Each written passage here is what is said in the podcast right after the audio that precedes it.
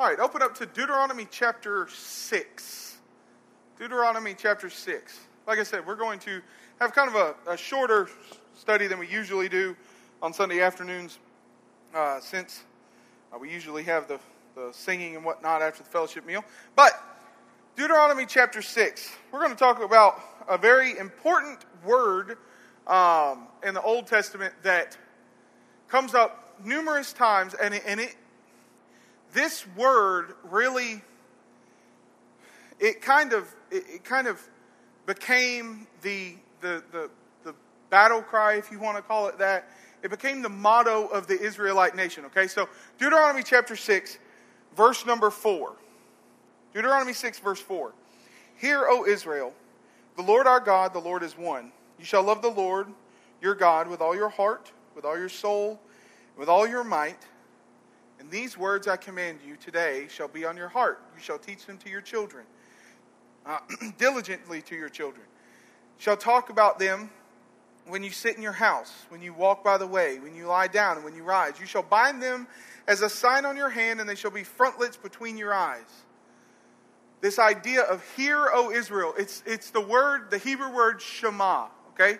Shema. Now, this word, it's just, it, this word goes into, you can kind of nerd out on this word all you want. In fact, this past week I spent the, on the uh, time on the phone with one of my friends, and we studied because there's an issue with LXX, which is the Greek translation of the Old Testament, about this passage, Deuteronomy 6, verses 4 through 6. Hear, O Israel, the Lord your God, the Lord is one. You shall love the Lord with all your heart, with all your soul, and with all your might. And you shall teach this to your children. You shall talk about it when you walk, so forth.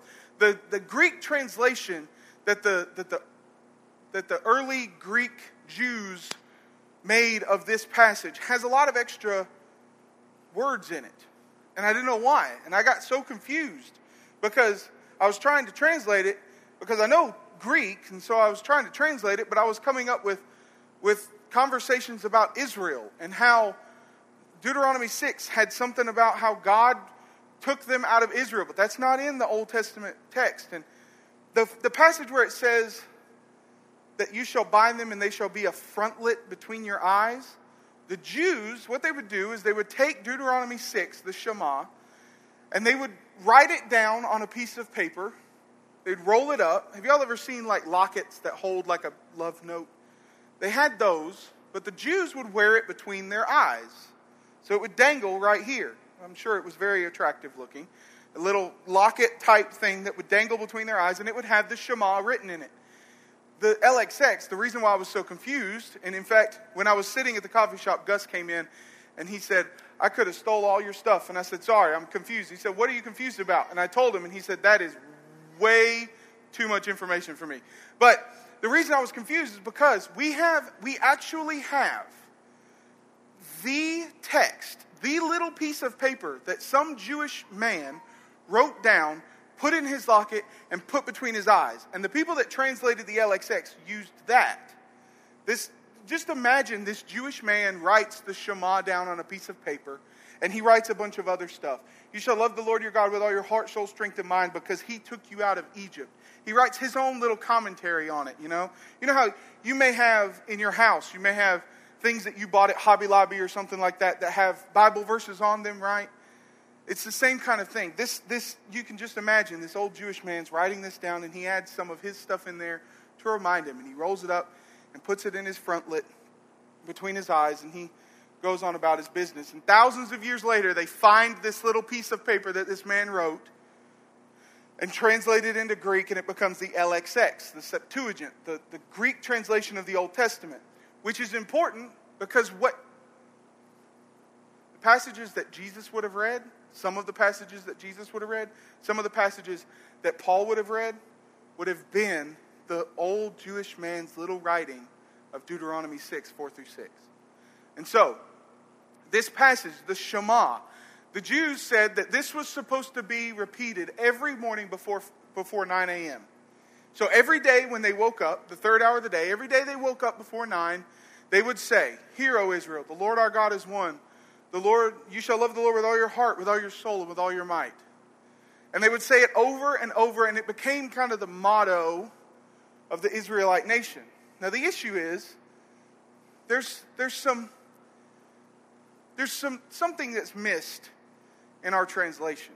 Because we hear here and we just think, yeah, you're supposed to listen to the God to God, right? You're supposed to you're supposed to hear what he has to say. But to the Jews, this word meant not only just hear, not the passive act of, you know, vibrations like JD screaming his lungs off, hitting your, your, your eardrums. This meant much more. So, for instance, look at Genesis chapter 29. Flip over there. Genesis chapter 29.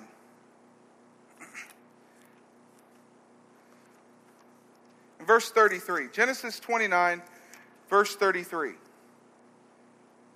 She conceived again. Now, this is this is Rachel, okay? Let's dr- jump back to verse 31. When the Lord saw that Leah was hated, sorry, Leah, not Rachel, he opened her womb, but Rachel was barren. And Leah conceived and bore a son. She called his name Reuben.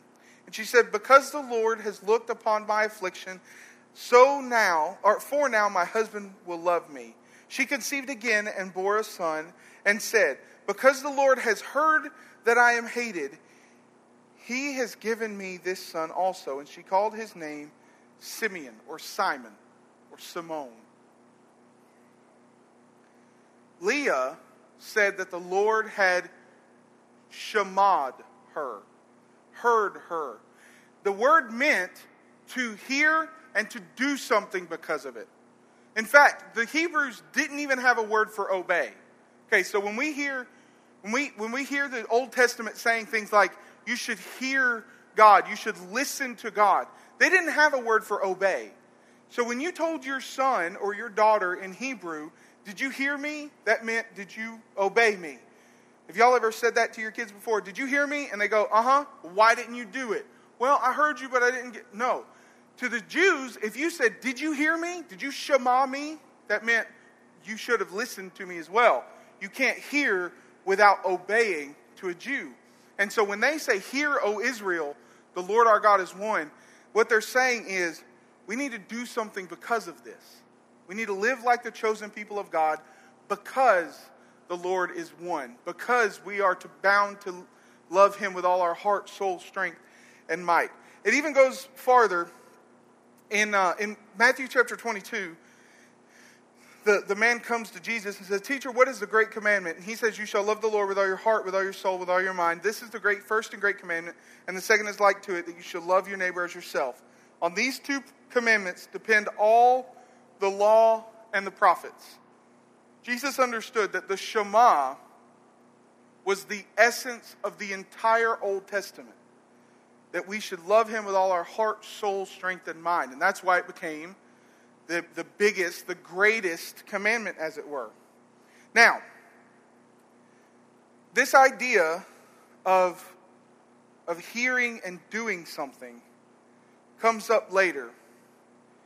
Because in Matthew 13, when Jesus says that I tell them parables, I speak in parables, because hearing, they don't hear. They weren't it's as if Jesus is using the illustration that God gave us ears so that we could obey him. He gave us our life so that we could obey him. So hearing, they do not hear. So they don't shema, they don't obey. And I give you parables to give the, give the essence of it, to give the illustration of what I'm trying to teach you so that you can actually. Because Jesus understood that the law of God was not just some academic means of of higher learning, he understood that the law of God was applicable. And so he gave parables. Like, just think of any of the parables. The kingdom of God is like a mustard seed, right?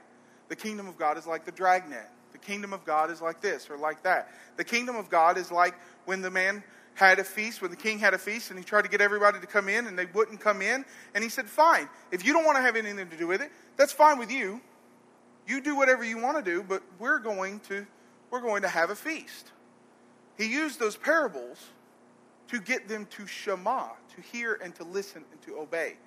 And that that's why when they when the Jews said, "Hear, O Israel," when they said the shema, what they were trying to instill in their heart is that they were to obey. Now, remember what we talked about in Bible class this morning? That we hear, we believe, and we obey the New Testament gospel, right? And sometimes the passages may say something like, if you believe with all your heart, you will be saved, you and your household, what he told the Philippian jailer. There are other passages where, say, where it says, if you hear the gospel, if you hear it, yeah, because if you hear it, if you hear God and you're using what he gave you for the purpose he gave you to use it, you're going to obey him. That's, that's the purpose of mankind. And I just thought this was a little interesting study uh, for us to go through because later on in the New Testament, this idea of hearing starts to, to bring in ideas of fruits of righteousness. How are we going to stand before God and say, Yeah, God, I heard you. I, I didn't have any fruits, but I, I heard you. That's not what the word means to hear. That's not how God used the words. In fact, Colossians chapter 1, verse 16, sorry, verse 6, which has come to you, the, the gospel has come to you as indeed to the whole world. It is bearing fruit and increasing. It also does among you since the day you heard it and understood the grace of God in truth. That means to understand grace means to obey the New Testament. You can't understand grace if you're not a Christian.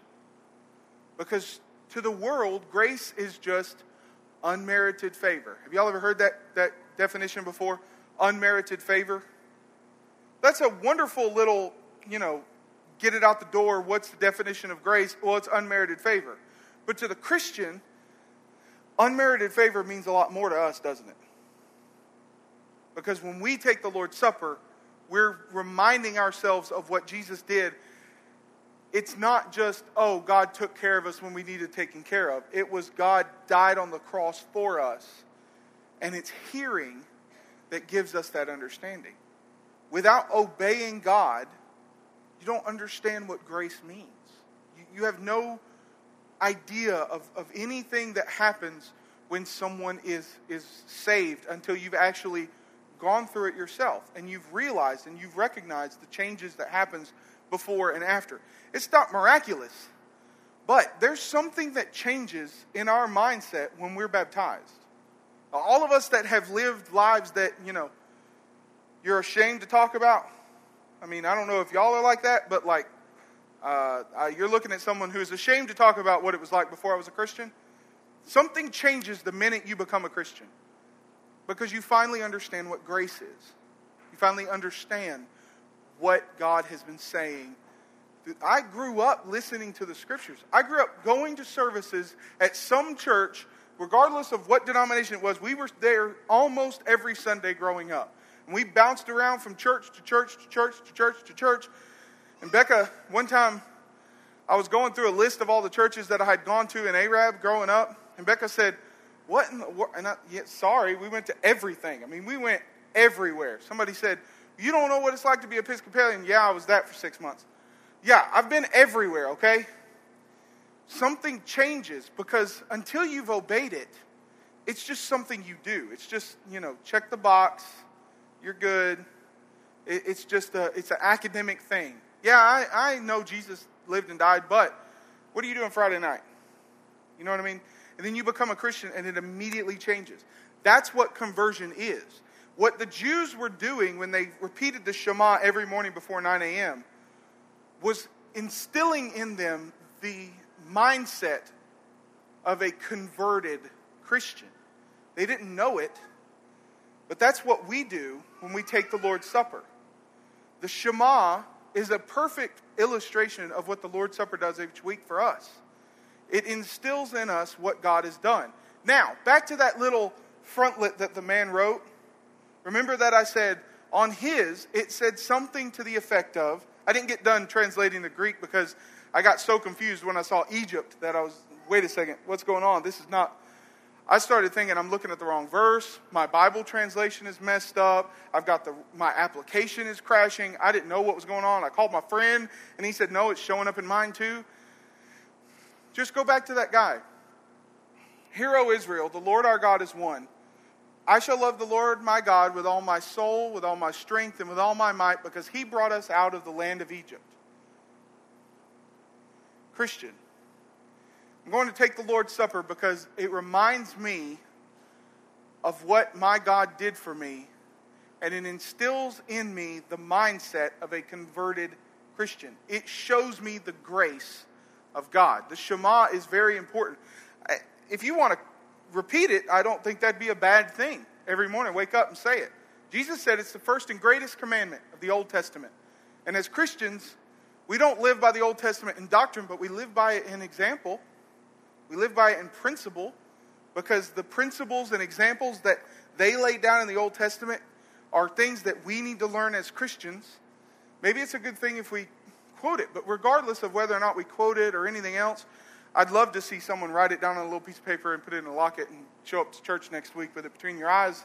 I'll give you $5 if you do that. Anyways, but regardless of that, let's think about the Lord's Supper in the same way that it reminds us of what grace really is. Because the gospel brought the grace, and if we've heard the gospel, we understand grace. But you can't hear it without obeying it. So if you want to become a Christian this afternoon, we're going to stand and sing a song of encouragement for you if you want to be baptized. If you're a Christian and you need prayers, um, I, I, I always feel strange offering the invitation to Christians because we should know, right? We should be at the point in our maturity where we know that if I need help, I can ask for prayers. But a lot of us forget that. And so if you need prayers, uh, you need help, you need help through some sin, sin situation, or you need prayers for public sin, please let us know while we stand and sing this song.